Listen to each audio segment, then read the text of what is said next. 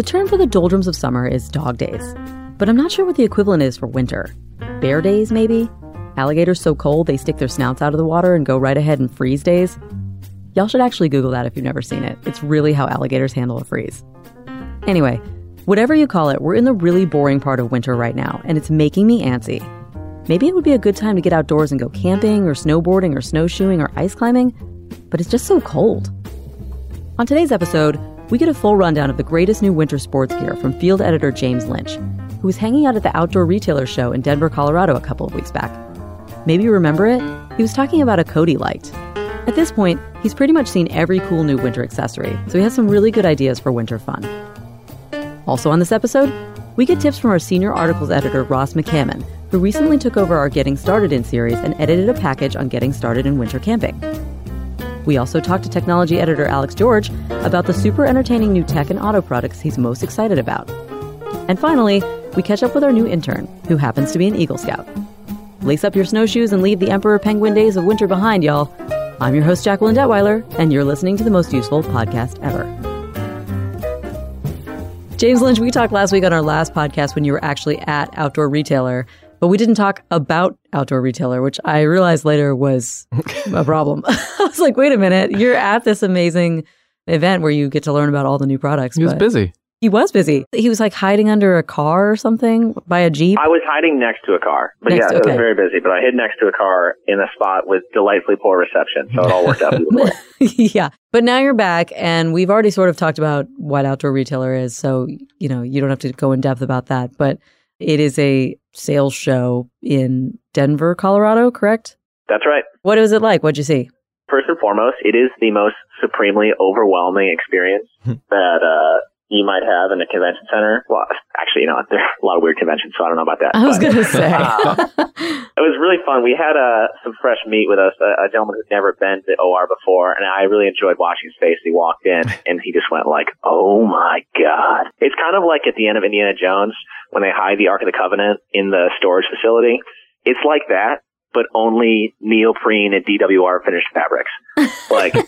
As far as the eye can see, just like all the newest, brightest, shiniest, sharpest outdoor gear. It's really cool. And it's got sort of like a little bit of the aspect of the shopping mall corridor salesman where people are just there like holding their kind of like really cool stuff and trying to get you to play with it, check it out. And this being the snow show, there's a lot of cold weather gear, but then like hard goods, so like the newest, coolest snowboards, snowshoes, and boots, and uh, like crampon devices, just some really wild, cool stuff. Is it all arranged into, because here's what I'm imagining is like vignettes. You know what I mean? Like a snowboard, like halfway down a fake mountain with like fake snow. Like there's a Bass Pro Shops in Memphis that's in like a giant glass Yeah. pyramid. I'm imagining it like that. it really depends brand to brand. Like some of the bigger brands, like the All Raven, always does a really nice job, and they make like almost. uh I mean, it's just they have some great like light colored wood. They have this huge like booth in there, and you walk in, and they're like, "Oh, would you like a cup of coffee?" And you know, it's all all their stuff lining the walls like it's a store. And then you have some brands for school who are just out there grinding, self-funding with their like great idea and sitting behind a folding table with like 10 examples of this new product they made. Okay. It's really all over the place. Like, you know, also overlanding is huge and it's huge any season of the year. So like you'll walk by someone's like beanie company and the next one is just like a tricked out Ford Ranger, like all jacked up with tents on top and shovels attached to the grill. Jackie and I both just looked at each other when you said overlanding. yeah, we were both This- just like, what this is a trend we're not aware of. Yeah, what is that? Oh, overlanding is, uh, I think it's more popular out west than it is in the Northeast, but, uh, like people with trucks or vans or cars even sometimes, they'll like put lifts on and maybe like, you know, a Tepui tent, you know, a tent on top or a rack that you can, you know, drive across the desert or overland. You're driving overland. You're exploring in your vehicle. You have a, a ruggedized vehicle that can handle, you know, crawling over rocks or scraping between, you know, narrow trees and stuff. And you have your like campsite to go with you. I'm calling this big hiking, Big hiking? vehicular hiking. Yeah. Yes. Okay. Yes. Okay, good. You know, overlanding, also known as vehicular hiking. Which we common just made up. term. Yeah. And who goes to this? I mean, you're obviously a magazine editor, but you can't be all magazine editors, I assume. There's got to be some, what, purchasers for stores and things? Yeah, you're right on the money. I mean, of course, there are a ton of magazine and online publication people you know, from the gear websites and lifestyle websites and, you know, even like a tourism board might come and, and send, you know, some of their publication to come and check out all the new things. And then you do have reps who are there to buy things. So they want to see all the new colors of socks. So they can put their order in for next season for all the colorways of socks they want. Also, yeah, people say colorways, not colors. I was going to say that why. the whole colorways thing makes me price points is another one. I'm like, you mean the Right. colors and the prices? They're like, no, no, no, the colorways and the price points, and you're just like, but because they don't have editors on staff who are out there just like cutting words out. Like this is unnecessary verbiage. Come on. yeah. So there are a lot of extra words in this kind of thing. So, what did you see? What did you get excited about? Because you told me one of the things that um, sounded really cool was the uh, tarp. You could do a fire underneath, and it wouldn't melt Yeah. the tarp. Was there other stuff, or could you tell us about that? But what else? What did you see that was cool out there? Yeah, definitely. I mean, that's another aspect of it is surrounding the trade show. There are a bunch of events that, you know, like companies will throw on and invite people. And so like that's where I saw this tarp was in like a backyard of an Airbnb and it's this Snow Peak is the company that makes it. hmm And the tarp is called the Takibi Tarp Octa. It's this crazy kind of origami like tarp and it's fire retardant. So you can actually put a campfire underneath it. And it was so casual. I didn't even realize when I was there. I was like, oh, we have a fire under a tarp. Like that's usually a really bad thing. But it was delightful because you could just sit out there and there was like a light snow, but I wasn't getting snowed on. There was a little campfire, I was making a s'more. It was awesome. Like it was like, oh, I didn't know I needed this, but this is great. If it was raining, you still don't have a campfire, you're golden. Right. So you just like put it like what a few feet over your heads, you know, like a roof kind of height, and then you. Yeah, exactly. Oh wow. So like, you know, the peaks of it, you know, when I walked into it, the edge of it, I might have had a duck, you know, maybe it was like five feet high at the edge, but then the peaks were, you know, closer to 10, 11, 12 feet tall. And then there was just like in the middle of it, we had a little fire pit. Wow. That sounds kind of nice, actually. I'd be It was that. really nice. Yeah. I did find though the smoke like circled back, so I smelled exceedingly Ah. smoky the next day. That's what I was going to say. The other thing, carbon monoxide. I guess you got to worry about a little. Well, little. there must bit, be a don't you? little vent somewhere, right? The little Well, the it's peak. not, it's not. It's a tarp. It's not a tent. So like you look all around. You know, if, as I sat down, I could see outside all the way around. Uh-huh. Yeah. So it's open just enough. open- It's just a roof. but yeah. no smoke went out the top. There were no vents or flaps or anything in the peak There of it it. didn't go out the top. It would like roll out the sides. I don't like so that's that. what I'm saying. It did catch the smoke. So, like, Peter Martin's getting- against it. smoke. I just want a little hole in the top to let that out. Seems scary. You know, you could do that. I probably wouldn't cut a hole in this. In your uh, new tarp? quite pricey tarp, but I support you. Other really cool things though, I mean, hard goods are awesome. I mean, ski and snowboard tech is crazy. I mean, the stuff people are doing right now is you can get a board so customized exactly how you want to ride. The company that I really like and like their entire lineup is beautiful is uh, Arbor. And so they make snowboards and skateboards out of wood. It's just these beautiful grains and they don't like paint them on the top. So you can just look at the grain of the wood and it is gorgeous Ooh. you know, Arbor Collective. So they do they snowboards. They also do skateboards. You can get like a really cool longboard, which is a gorgeous wood panel. But like they make the whole tactical lineup with it too. So if you want a split board, which is for touring, so you can like walk up a mountain. Let me explain a little bit better. you can get a snowboard that is split down the middle lengthwise. And then what you can do is if you're at the bottom of a mountain, you can separate the two sides and then you turn your bindings on the boot so that they face in line with the split snowboard. Mhm. So like they're going lengthwise with it. So now they're skis. So they're kind of like skis Right. That's cool. point. That's cool. And then you put a skin, which is like a grippy directional thing on the bottom. so you can walk uphill with them. Like a mat, like a grippy mat, like a gecko foot. Yeah, I think about that. Or like a fish scaling kind of situation. They're usually Okay. like sort of like a very short felty kind of situation. Okay. You know, they're called skins because originally people would use like furs and stuff when they did it. Oh, interesting. Okay. They're making beautiful snowboards. Another one, a lot of companies are doing it now. I saw it, especially, uh, I saw a great couple K2 examples, K2 snowboards, is that they're adding, it's been around for a little bit now, but like I haven't bought a snowboard in a long time, so this was very new to me. They're putting almost like a serrated edge on the sides of a snowboard edge. So instead of being a smooth arcing curve down the side of the snowboard, there'll be like a couple bumps. Maybe the whole bump from start to finish is like two inches long and only comes off the board like an eighth or a quarter of an inch. So like pretty, you know, low key. It's not like a saw blade or anything like that. Right. But so the idea with that though is that when you go into a turn and you set your edge in, you know, I ski a lot in Vermont.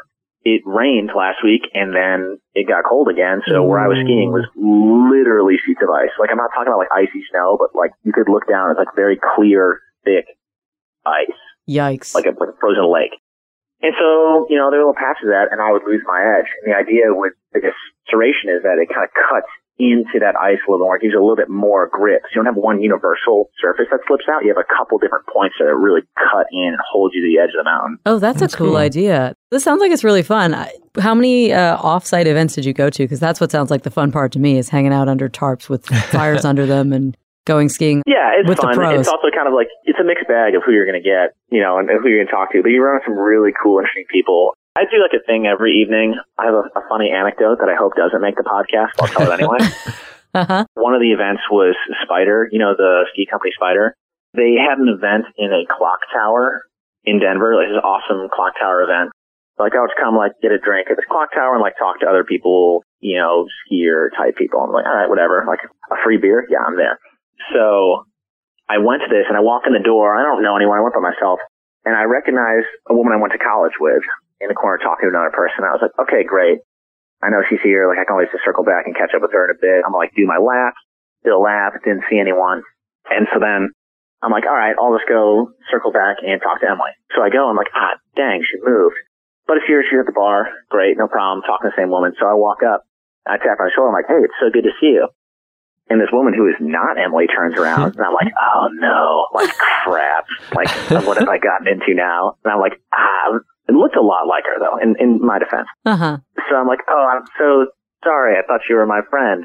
She's like, no, and I was like, okay, great. And then the woman that she's talking to goes, you might recognize her from my magazine cover. And it turns out this woman was one of the pro skiers for Spyder Oh, that was there for the event. It was like a meet and greet kind of thing. So I just like walked up. I was like, ah, oh man. And I had no response to that, so I literally just left the party. You were like, just- oh, you're like one of the celebrities. Just, I just went straight down and out the building. I was like, I'm done. I'm going home. Oh, that's rough. But you know what? That's one of those things that you can tell as a story later, for example, on a podcast. And Great, then- great. Looking forward to it. and uh, and it's it's fun and in your favor. Well, cool. This sounds like it's really fun. I'm excited to try out some of these things. What of these would you actually buy? Do you think? I'm in the market for a new snowboard. Having an edge at grip size is better sounds really great to me. I mean, the other cool small things I saw too, Stanley is making ceramic lined insulated growlers so you can put your beer in, but you don't get any metallic taste with it. Ooh, That's awesome. that's nice. Yeah. Tons of little things like that. That tarp I think is awesome. The snowboard's awesome. A new technology, which I'm super amped for. I saw it from Oakley and Spy. Both have it in goggles and they're goggles that change tints. Oh, You can think of like transition sunglasses. You know, all the cool kids in middle school had them. You know what I'm talking about. yeah, yeah, yeah, yeah. My stepdad wears those. Nice. so you can think of it like that technology, but instead of reacting to light, it's electronic driven. So you can tap a button and these goggles will cycle through various levels of tint. So if you're changing light or you're on the mountain for longer or you have a, like a one mile section of some long trail that just goes through the shade or what have you, you can switch your tint to better fit the situation you're skiing through. Well, thank you for telling us about all this stuff and coming on the podcast. And uh, good luck not mistaking professional sports people for, people college that you knew from college. You know, it's the first time for everything. So hopefully it's the last time for that one too. Yeah, nice. All right, see you, Jane. So, yeah. We actually have a brand new guest on our podcast right now, Ross McCammon, who is our senior articles editor, I believe. Sure. This is your first time? It's my first time. Yeah. Well, welcome to the podcast. And you worked on our winter camping package, which is uh, getting started. You kind of always do our getting started in now. I do. That's the first thing I got started in when I uh, came over to Popular Mechanics. You got started in Why getting not started. get started in that? And this one is on winter camping, which is just camping in the winter, I assume. But it seems like there's a lot of concerns that you have to think about. Well, the obvious concern is it's cold Right. and there's snow, but there's some less obvious concerns. And one of them is dehydration Oh, because really? you're you're exerting a lot of energy and I think you don't realize you are because it's so cold. You're not sweating a lot, and that's one of the problems. There's not that indication that you're you know exerting all that energy, but you are breathing out a lot of water vapor, and so you're exhaling a lot of water vapor, and you can dehydrate really easily. Um, so that's the big one. But obviously, it's just incredibly cold. Right. Right. and there, I mean, there are other things. I mean, I assume starting a fire, you can't start a fire in your tent. That's like the, the basic thing. You, really, You do really still have shouldn't to do. go outside to start a fire. Well, yeah. and you can't really find a lot of dry wood. So there's just Oh, a lot right. of wet wood. Campfires in the winter, like with winter camping, are kind of overrated. They're nice, but they're really hard to start, right? They're hard to keep going. They're very smoky because it's probably very wet wood. And you're kind of better off being in your tent. Really? Yeah. And that's one of the issues with winter camping is that you can get really bored. like that's like that. Actually, that's the big danger is unbelievable boredom. So you have to figure that part out. You sound like you've done this. Have you done this? I've done it. It's been a while, but I've yeah, Arizona. You know get what gets really cold? Arizona gets really cold. High oh my- desert, right? Unbelievably cold. Wow. Yeah, like just right outside of the Grand Canyon. You wouldn't think it, but and it can be, you know, I think I was there for around, you know, spring break time and it's, you know, high teens, low 20s. Yeah. Wow. Anyway, And so during what- the day, it's and I was not yeah. prepared. It was Really? just me and three friends and we had driven from Texas like that day. Okay, you said that what you would end up doing probably is spending a lot of time in your tent. I mean, obviously, you need a special sleeping bag that's rated to a particular temperature. It's going to keep you warm enough. Are there tents that are rated like that, or Yeah, you want to look for all season. You see a lot of three season. Oh, okay. I always wonder what that. Yeah, and really, what it amounts to, and, and this is true with a lot of the gear, um, sleeping bags and tents as well, is you're really just talking about breathability. You're talking about what it does is just traps heat in, Uh-huh. you know, and it's intolerable basically, and outside of really cold temperatures. But that's what you want, just like you do with clothing and you know gloves, and it's the same concept. Yeah, Right. but yeah, yeah, you definitely if it's above freezing, you don't need special winter gear. The stuff that you have should work fine. right? You just want to layer up, obviously, with your clothing, and you want to you want to have a sleeping bag. But when it gets really really cold, you need to ask for you know have somebody help you out with really really things that are rated basically for Right. And you for really winter. need like a pad for under your sleeping bag more when it's Yes. really cold, right? Yeah, I mean, a it's just more comfortable, and you know you should do that anyway. But b it's just a, a layer of insulation that you wouldn't have otherwise. Those can be really good for spring camping. One time I went spring camping, and my fiance put the uh, the tarp over the tent, the rain fly, the wrong way, Mm. and it rained really hard. And we woke up on two little islands of sleeping pads in the middle of an entire like a two inches of water. So we were saved by our sleeping pads. Cool. So I mean, in terms of gear, you've got your tent, you got your sleeping pad, you've got your sleeping bag. Do you have to get the snow out of the way? Do you need to have like snowshoes? Do you need to have some way Ice to axe. I just kind of want an ice axe that You just want one. Yeah. I, I, I, just- I would feel ready for anything with one of those in my hand. I get it, Yeah. Um, you probably don't need an ice axe. But you can buy one. You can hang it on your Um, wall. But you, Okay. yeah, I mean, you, one thing you want to think about is footwear, and if things are icy at all, I think crampons are really, really important. Mm-hmm. But you know, if you're just talking about snow, hiking boots are fine. You Really? know, they're usually waterproof. A good pair of hiking boots is waterproof, and that's really, you know, if you're talking about a few inches of snow, you should be good. Um, obviously, if you're in the backcountry, I think snowshoes are great, and then there's cross country skiing, but waterproof hiking boots, you know, that they're incredible tools. You really don't need a trail. You don't need. You can just kind of get out there. So. what about emergency sorts of things? Like if you get in a situation, I guess this is all camping, but what do you use for that? Is a smartphone enough, or do you need like a specific sort of I don't know beacon or something? Well, what's you know, I think a smartphone is really, really important for winter camping for a lot of reasons. One, it goes back to sort of the boredom that we were talking about earlier. But you know, if you're outside of range, that's a whole different ballgame. And obviously, I think you need to talk to someone at your camping gear store about those options. But you know, there are two kinds of camping. I think there's you can you know still use your smartphone and you can't. right. So I'm normally type A if I'm going camping. Yeah, generally. exactly. Yeah. Yeah. So tell me about the guy that you had write this, Craig Becker. How did Yeah. you how did you find him and, and who is he? he writes for popularmechanics.com a lot. This is his first print piece, but he basically totally immersed in this world. He Really? Is, yeah, he is. I'm actually forgetting where he's from right now, but he is. He's like a Yeti. Yeah, yeah. he's the kind of guy you can call up and he just knows, he knows the answers. So, and he, and you'll see him all over popularmechanics.com. Right. Yeah. Okay. Did he have any favorite places? Yeah, you know, there's two things to think about in terms of places. There's places with lots of snow and there's places with not a lot of snow. But there are a few recommendations he makes, and one is Crater Lake uh, National Park in Oregon. Lots of snow, lots of fresh powder. The Adirondacks are incredible in the winter.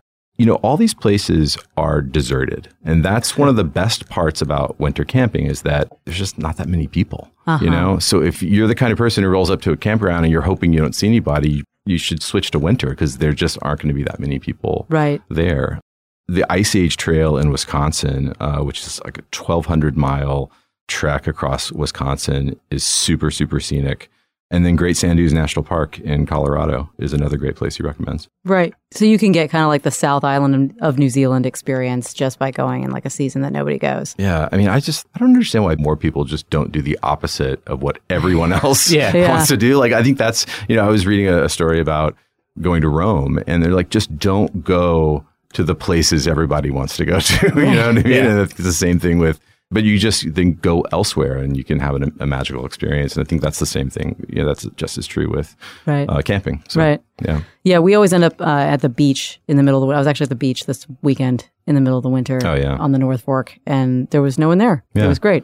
My wife and I have gone to Montauk in the winter, which is the very eastern end of Long Island, and it's we didn't camp, but we were like the only ones there, and there was snow on the beach, and it was amazing. Winter, Yeah. winter can be such a magical time to travel. I think it's totally Yeah. underrated. Yeah, Yeah. Yeah. I camped in the Pine Barrens one year in February, and it was like just one warmer than usual weekend, and there was one other campsite with people in it. But it was Uh-huh. like, you know, you could have thrown a stone and hit Manhattan. Like, hmm What did you? there. It was great. Did you get bored? No, we hiked around a lot, and I mean, the Pine Barrens people are a little weird, so we like saw people going by on like their four wheelers, but the campground was pretty empty. So you had, you got like some unique people watching. Yeah, we were like on guard a little bit, but you know, very alert. Nice. The best travel experiences often involve being on guard. You know, Yeah. the most most memorable, the most memorable times. Cool. Well, uh, do you have any plans to go winter camping in the immediate future? God, I'm too busy, but maybe I should make some. I'm so focused on the next getting started in, so I need to. I need to. I What need is- to take, what I need is to the take a next one? vacation. We have. Let's see. Is skydiving next? Skydiving is next. Yeah, we actually talked about it on the podcast right after I did it because I was so excited. Yeah, yeah. So skydiving is next. Finally coming out. out. Yeah, that's that's exciting. Yeah. Cool. Well, well, thank you for joining us, and Thank uh, we hope you'll come back Of and course. tell us how to get started in more getting started. Of course. Thank you.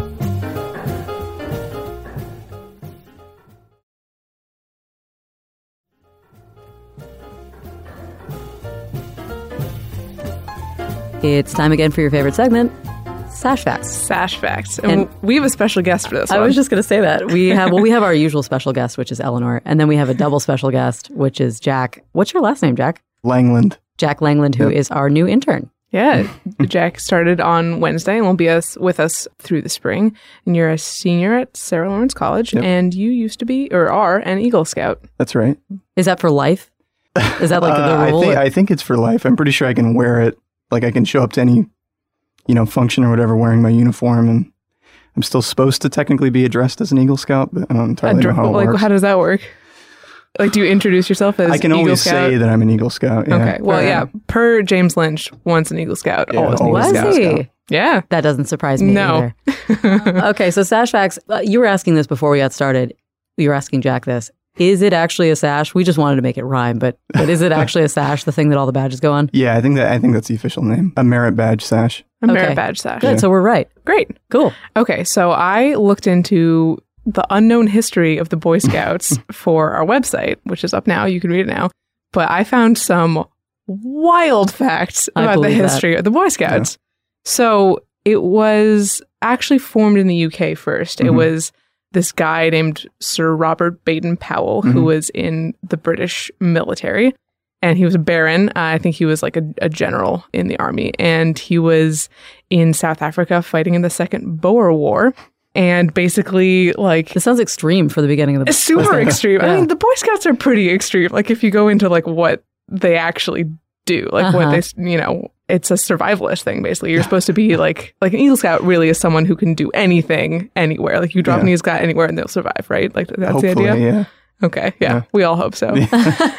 but it worked for Sir Robert Baden Powell because he was vastly outnumbered and basically enlisted these local boys in like the village that he was defending and they were 12 to 15 years old and they wore a khaki uniform and a wide brimmed hat and they basically like took over the tasks that his adult regiment couldn't handle by themselves so they were like literally scouting like surveying the land like seeing how many enemy forces were there and delivering messages. And like they rode around on donkeys until the siege lasted too long. And they ate the donkeys and they rode around on bicycles. That sounds really fun. yeah. Yeah. Well, I mean, it was war, but Well, right. No, sure. but probably like very exciting for these youths. That's right, right. That's what I'm saying. Like compared to Yeah. like the boulderized childhood that everyone has today, like Right. getting to ride around on donkeys and then eat them sounds like sounds fascinating to like a 13 year old boy, doesn't it? I get, yeah, Yeah? yes. No. Okay. I don't know. But anyway, so after this guy like got back to the UK, he was like, "Wow, like those Boy Scouts were great." And so he like wrote this book called Scouting for Boys, and it was like an instant hit and all of these Boy Scout troops started popping up all across the UK and then it, you know, jumped over to the US. And so the Boy Scouts of America were founded in there was February 8th, 1910. So it's their it was just their 109th anniversary. Wow. And my second favorite fact is that so basically the guy who sponsored the first Boy Scouts of America troop was this Chicago newspaper man. He was William Dickson Boyce. He owned a couple of newspapers in Chicago. And William Randolph Hearst, who was a New York newspaper man, Who could that be? We're in the Hearst Tower We're in right the now, Hearst in case Tower. you're- in case you're not. he was just like, not on my watch, and just formed a rival Boy Scout troop called the American Boy Scouts. What? And the key difference between these two early Boy Scout groups was that Hearst's Boy Scouts carried rifles because he wanted them to be battle ready. And so he thought that training in the fighting arts was a really important part of whatever training that this group was going through. And so, as you can imagine, it didn't really go well. Like there was a press rivalry between these two groups, but then also what could go wrong when you had 12 year old boys marching around 1910 New York carrying rifles? right.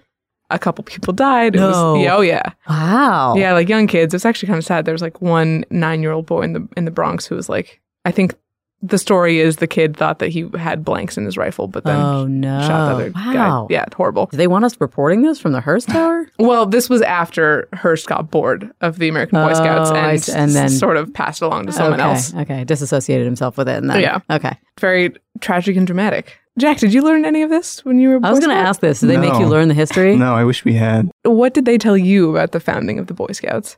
Now, Lord Baden Powell, you are kind of like expected to know who he is, and you know you see pictures of him everywhere. He's kind of like the Santa Claus of the Boy Scouts. You know, He's got like- the white mustache and everything. yeah. He's, I mean, he looks like it. You know, and um, I was actually in the Boy Scouts during the centennial of the Boy Scouts of America, so we had to learn a bunch of whatever trivia about the Boy Scouts at the time.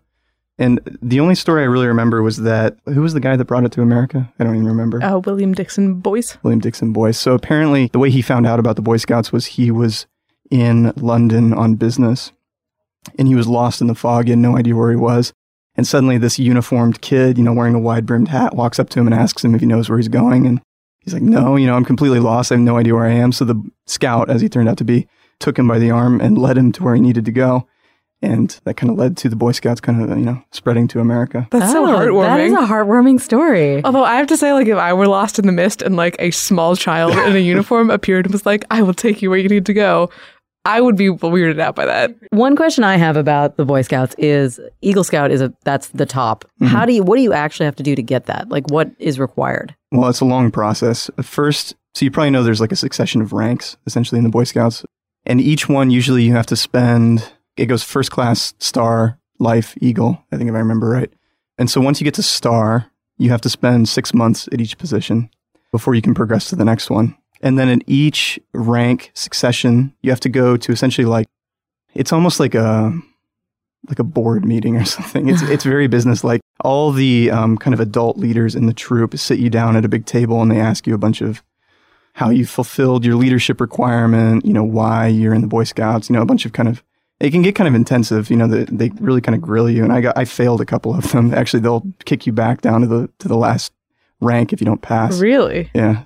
So you have to be at Life Scout for I think it's six months, and then you have to have, I think it's like 20, 21 merit badges to qualify, and there's like eight that you're required to have, kind of like your essential like core skills, like swimming, lashing, athletics, like things like that. And then you have to come up with a community service project um, that's supposed to benefit your community directly in some way that you have to oversee. And again, you have to get that approved. I failed my first time. It's kind of like a long This procedure sounds Yeah, you. it's- so It's bureaucratic. pretty. Yeah, Yeah, it it's, the, the Boy Scouts is like forty percent bureaucracy, and when you get to a certain and point, you like, have to like. another 40% building fires. yeah, my exactly. Yeah. Sometimes there's fun stuff. What was the hardest badge that you earned for you? Or the most difficult? God, the only one that I remember really was because I was in it during the centennial. They brought back all these old merit badges that they don't have anymore. So one of them was signaling, hmm where you had to learn Morse code and semaphore, and then I think some other kind of just like old fashioned, you know, communication thing. And you essentially had to receive a message in semaphore and then transmit a message in semaphore and then do the same thing for Morse code. And that was tough. The That sounds hardest really part, hard. The Yeah, hardest part of that to me sounds like finding someone who will accept a message in Oh, yeah, semaphore yeah. and then send yeah, who, it who back. did you send it to? Another Um, Boy Scout. No, yeah, I was literally just like sitting across the table from a scout leader, and he was like, he had that little light bulb on the table that he was essentially like tapping a wire to a battery, and he was like sending out the- That is the, Morse cool. code, and I had to like write it down, figure out what he It's was very saying. popular mechanics. It's, like. it's very popular mechanics. Cool. Well, that sounds really intensive, and congratulations on Thank you. on making it. What year did you make it? I think I was 16. You're 16. I don't remember how five years ago. Okay. Cool. Well, Very cool. Uh, welcome to the staff, temporarily at least, and uh, congrats on, again on your Eagle Scoutness and that And your has- sash. and your sash, and that has been Sash Facts. sash facts.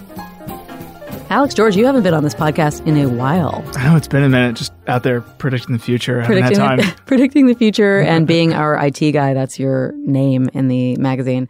Somebody sent a letter one time saying how beloved you were on this podcast. Do you remember that? Oh, it's framed. It's on my mirror. No, I do remember what you're talking about. It was very flattering. It was very flattering. So glad to be back. Yeah. So welcome back. In our most recent March issue, you did a whole piece called "What I'm Looking Forward to," and I thought we would get your predictions. Yeah, I think it came from first week of, or I think this year was second week anyway, of January is CES, the Consumer Electronics Show. And end of the year is when everybody's looking to, you know, make some prediction about what's going to be really cool the forthcoming year based on what we know already, or based on rumors or whatever. And I was just, I've been surveying them all year, and this was kind of a collection of the things that I thought I was actually going to be watching the news for and things I was kind of coveting farther ahead. Among them, so I got kind of a range of things. First one is so Porsche is making this electric car called the Taycan. T. A Y C A N. Okay, so it's like a tycoon. So I hesitate when I said that because they Porsche actually made a video a while ago of explaining how to say Porsche. Uh-huh. Porsche.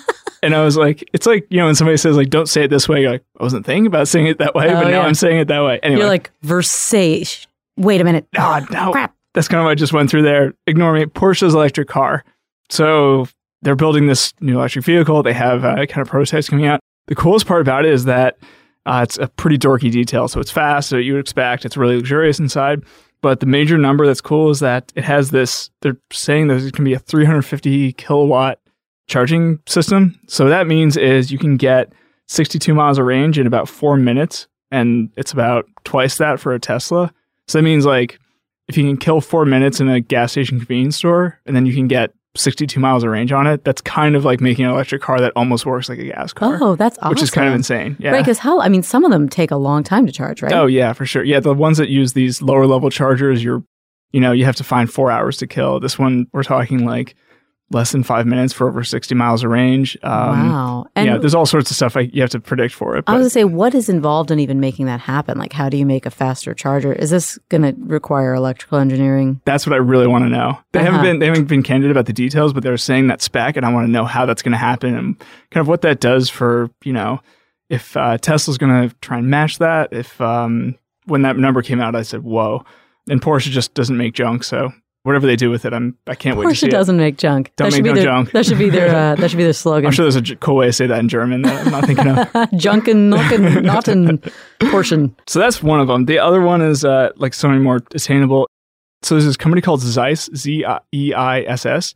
It's this like blue logo you probably recognize. They make glass for like Sony cameras. Yeah, And for, like, I, I, I too? do know exactly what you're talking about. So I haven't checked on it a little bit, but they're making. They said they're making their own camera, and it's this basically this really basic looking camera. But the idea is that you know it's um it's got an internal rechargeable battery, so you don't have like a battery cradle to charge it with the way you do in other cameras.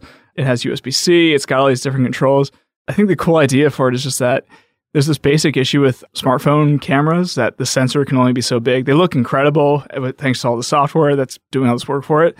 But this is like a very concentrated version of like what a handheld camera would be with like syncing across devices that actually works. Uh, it's got Adobe Lightroom built into it. All these cool little features that Wait, any what's camera. Adobe Lightroom? There's Adobe Photoshop, which is like the heavy duty pro photo editing app. Yeah. Lightroom is this app that they make that is for kind of organizing and doing a fair amount of retouching on your photos. And it's, we should get Kevin back in here to talk about how the satisfaction of geekily organizing things. It's Uh-huh. very fun for something like that. So if you take your photos seriously, you'll probably have heard of that app and I think it's not free, but I think it might come with this camera. Anyway, it's this camera that has all this built in stuff that I think is going to make any kind of photo geek like me pretty happy when it finally comes out Okay. besides that, there's this um, it's this e-ink device. So e-ink is this like an Amazon Kindle is Mhm. e-ink. You know, Uh-huh. it's that kind of you know textured you know type of screen where it's this uh, there are these little things beneath the screen that are turning black or white, and it kind of actually is a physical display Right. as opposed to just like it- an it's LCD not. screen. It's like not backlit, and that's Right. the whole thing. That and the it's like battery not- lasts forever, and Yeah. it's you know you can look at it without It's kind of like know, an etch, it's like an etch a sketch in terms of actual colors. totally yeah. it, that's what it reminds me of. I mean, I know that's not how it works, but this company called uh, Freewrite. They're making like a little. It's this adorable twee, like basically a mini typewriter type thing Uh-huh. that has an e-ink screen and a keyboard on it, and it syncs to Dropbox. So it'll back up all your stuff. But the idea is you can bust it open and be working on it, and it's this extremely distraction. For, like there's no YouTube to get sucked down. ooh, Which if you you know as a industry like writer, ours? I was gonna say Oh as a God. as a professional writer, uh, that seems like something you would like. That's kind of what you, you don't you use something like that when I you do. write? There's this app called Freedom that blocks out the internet. So like I use that to you know try and get stuff done when I'm on deadline. But this is even more of like a it's an even more austere version of that. I've seen a couple of devices that use e-ink like tablets that Sony makes where you can write on it and it's e-ink as opposed to like an actual like an iPad screen and looks really cool. I think it's much easier to look at. I think it'd be cool if they make more devices that are like this. Um, question is, I don't see a lot of people choosing this over something like an iPad. But I hope that you know that we see more stuff like this that use e-ink screens in kind of a Is creative the way. keyboard the keyboard separate from this? It's like a little mini laptop. So the oh, Okay. keyboard's kind of like like a folded laptop. If you cut like the lower, like the trackpad section and below off of it, Uh huh. that's kind of what it looks like. So it's Oh, just kind of like a mini keyboard or something like that. it reminds me of like a word processor. I feel like that's what I word know. processors used to look It's, like. it's everything's bending back on itself. We're It'd running be- out of It'd be really nostalgia. funny, yeah, if they were like, "Oh, this is a new, you know, word processor," and you're like, "That's wait, That's a typewriter. we had a yeah, like they call it like a uh, analog word processor or something." And you're like, uh, Kickstarter, $500. oh, Okay, guys, so cool. I mean, all this sounds exciting. What else is that? It? the toughest thing about all this is that these big tech companies are always, you know, they want to only want to give out as little information as possible. Mm, These big tech companies, they only want to give out a certain amount of information, maybe a teaser image or something like that. So you only get a few things here and there from um, like leaked sources or documents or whatever. There's been a couple of them for the next Sony PlayStation, the next Nintendo Switch. ooh, Um, whichever one of those comes out next, I'm kind of looking forward to because I think the idea is that you know it'll use streaming over the internet, so you won't have to have like this big honking box next to your TV. Um, everything- honking box. Yeah, I know. That's You're in you're in their ad department. seriously right. We won't need a big honking box. Put that on the billboard, Uh-huh. please. Quote from Popular Mechanics. And making everything, you know, potentially you could play it on your phone. You can just have it kind of remotely accessible. It's not. I mean, I don't like the idea of you know playing video games on my phone or anything like that. But I like. Yeah. I think it's whatever they end up doing with it will be pretty technologically impressive because Right. it's this is a difficult thing to do to make you know something you know 3D environment like this work on portable devices. Right. Um, so whatever form it takes, I think it'll be kind of really blow us away. I was gonna say, I mean, I'm not enticed to play like Bejeweled or any of those like Yeah. Candy Crush sort of games because they just seem. I mean, I, I play them on a really long flight after I've already watched three movies and Mm-hmm. read part of my book, and I'm really tired of doing everything. But I feel like if I had a, a smartphone that could play like Super Mario Brothers three, Yeah. then it, that would be like the end of my productivity. I'd be like, oh well, sorry, I got to play this. So, you know, like a really cool. it- It's like it'd be like a Game Boy. Having a Game Boy in your phone. I Oh, used to like. I used to like the Game Boy. Yeah, when I was when I was a kid. Oh, So- you, did you have the big beige? the big beige, yeah, Yeah. old. So the big beige Game Boy, I like that one. I used to play um, Kirby. Oh yeah, Kirby. He like yeah. sucks everything in and then blows it back out. And he's like Oh, a big man. marshmallow. Yeah. he's, he's a good one. I like him. They're so great. Yeah, cool. Well, the future sounds pretty exciting. Are you going to buy one of those Porsches Oh yeah, it's on my list. Yeah. so we're starting a crowdfunding campaign to get. or to get uh, tech editor Alex George a Porsche?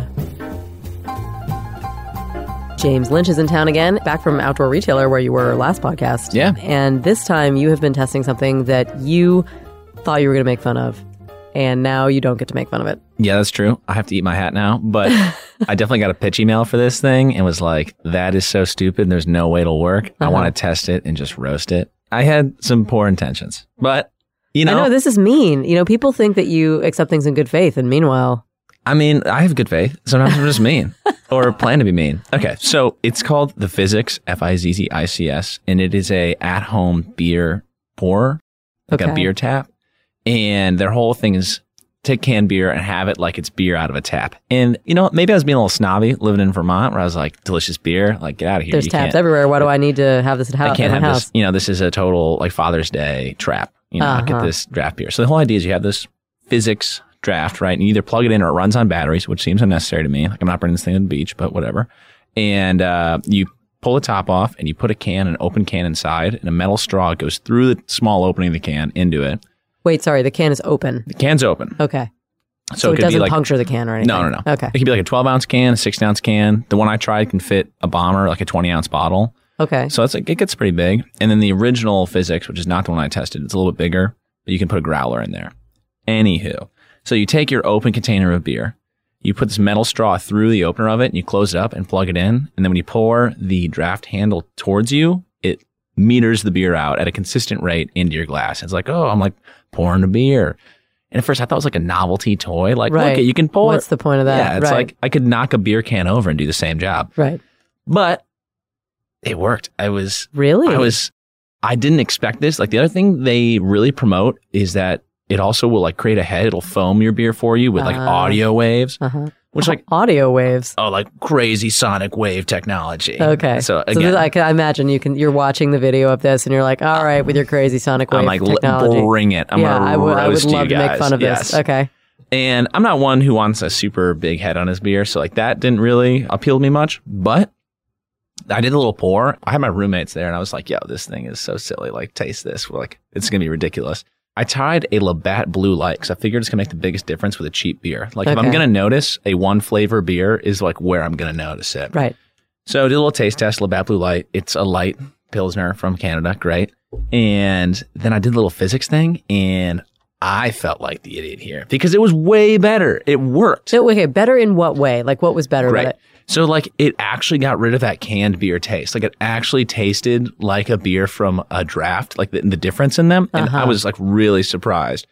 In that, like a canned beer, like you don't notice it because you're not like drinking it next to an uncanned beer, but like sometimes like a pilsner or like a cream ale or something like that has that like light, kind of tangy, funky, soury aftertaste Right. at the end. Like this has been canned, like it's not fresh beer. It's been there a bit, Right. and it totally got rid of that. I wonder how much of that is just like actually drinking from a piece of metal that has recently been like opened. You know what I mean? That you're smelling Sure. some sort of metal or some sort of taste. I, I did do my taste test, and not out of the can, but out of, out of a glass. So I poured it Uh-huh. into a glass. Oh, you did? I Okay. did. So I'm not sure if it's the like aeration, what they're doing with the metering of it, or like uh, what's it when you put wine in a decanter? You Decanting. It's yeah. like What- what's code decant- when you put wine, in a decanter? What could it be? I don't know. Um, Could be literally anything. There's no way to tell, but it worked great.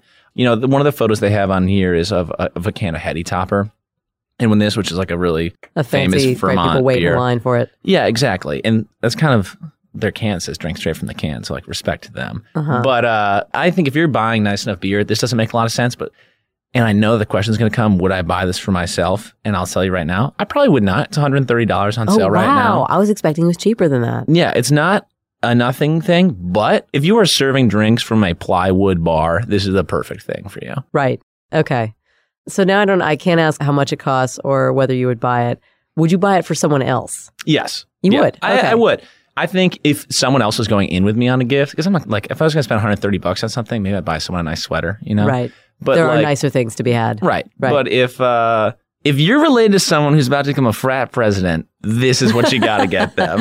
What about a beer snob? Like somebody who's an actual beer snob who is drinking good beers, like someone like Matt Allen who's been on this podcast, who is. I think he's a he has a He's a- a- a- citron- a Cicerone. Okay, I can Like I a beer how to say it. sommelier. Yes, One Um, one who Caesar's beer. one who Caesar's he uses a beer. Caesar. Uh, yeah, I could not imagine Matt Allen using this just because of like the novelty weird aspect of it. Like Uh-huh. doesn't seem serious enough, you know? right. And like while it might add something to a nicer canned beer experience, it kind of feels like a little like a little toyish, you know? Okay, it feels like it should come out of like a Signals catalog Yeah. or like a Hemetish sharper Lumber. image, hundred percent. Okay. Like you're you're reading this thing like reading about it two miles in the air and coach, just like, yes. The Sky Mall Sign me on it. up. Let's do it. So yeah, really specific audience for this one. Okay. But it worked. And I thought it wasn't going to, and I was wrong. So Fizzics, respect to you.